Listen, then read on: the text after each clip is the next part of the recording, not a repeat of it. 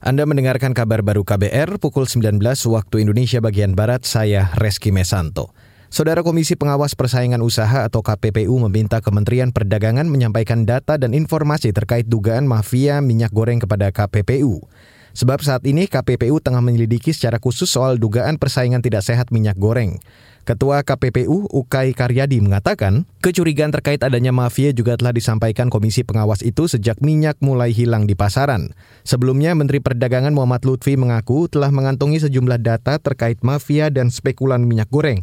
Menurutnya, Akibat ulah mafia dan spekulan tersebut, stok minyak goreng di sejumlah daerah menjadi langka, seperti di Jawa Timur, Sumatera Utara, dan DKI Jakarta. Pernyataan itu disampaikan Lutfi dalam rapat bersama Komisi Perdagangan DPR kemarin. Beralih ke berita selanjutnya, Saudara. Kementerian Agraria, Tata Ruang, dan Badan Pertahanan Nasional atau ATR BPN mendorong agar pemanfaatan sisi kanan kiri danau atau sempadan bisa dilakukan secara tertib di lingkungan.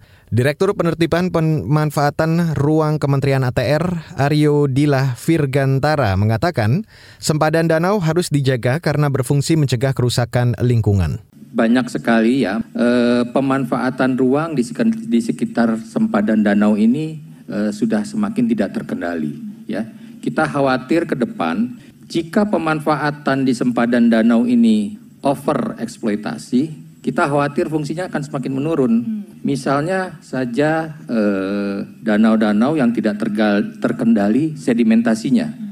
kalau tidak terkendali nanti PLTA-nya dikhawatirkan tidak berfungsi hmm. Menurut Aryo, fungsi danau sangat vital bagi masyarakat, mulai untuk pengairan sawah sebagai sumber air minum hingga kegiatan ekosistem endemik. Kata dia, Kementerian ATR terus memantau pemanfaatan danau bersama pemerintah daerah.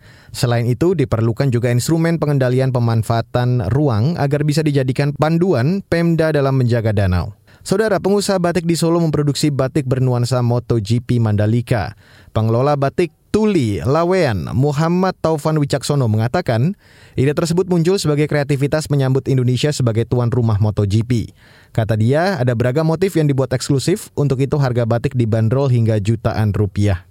Pengusaha batik di Solo membuat batik bernuansa MotoGP Mandalika. Pengelola Batik Tuli Lawean Muhammad Taufan Wicaksono mengatakan, ide membuat batik bernuansa MotoGP Mandalika ini sebagai bentuk kreativitas penyambut Indonesia sebagai tuan rumah MotoGP di Mandalika. Menurut Taufan, berbagai motif tertuang dalam batik yang harganya dibanderol jutaan rupiah ini.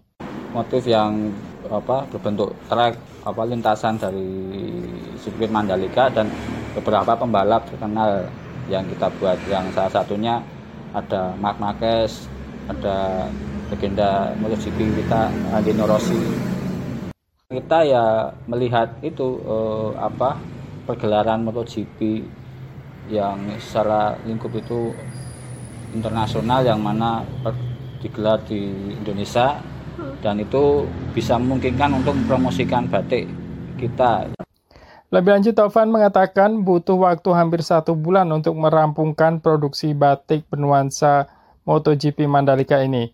Batik Mandalika ini diproduksi lima pekerja di Fabel Tunarungu di Batik Tuli Lawean. Dari pantauan di lokasi, sejumlah pekerja tampak menyelesaikan produksi batik tersebut mulai dari menggambar model, menulis dengan lilin dalam canting, memberi warna, hingga proses akhir pembatikan. Ada motif batik bergambar pembalap MotoGP, helm balap bernuansa motif tenun Lombok, hingga gambar sirkuit Mandalika. Dari Solo, Jawa Tengah, Yuda Satriawan, KBR.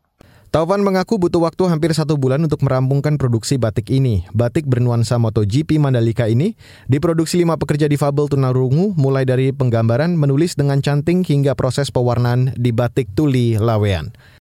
Dan saudara, demikian kabar baru saya Reski Mesanto.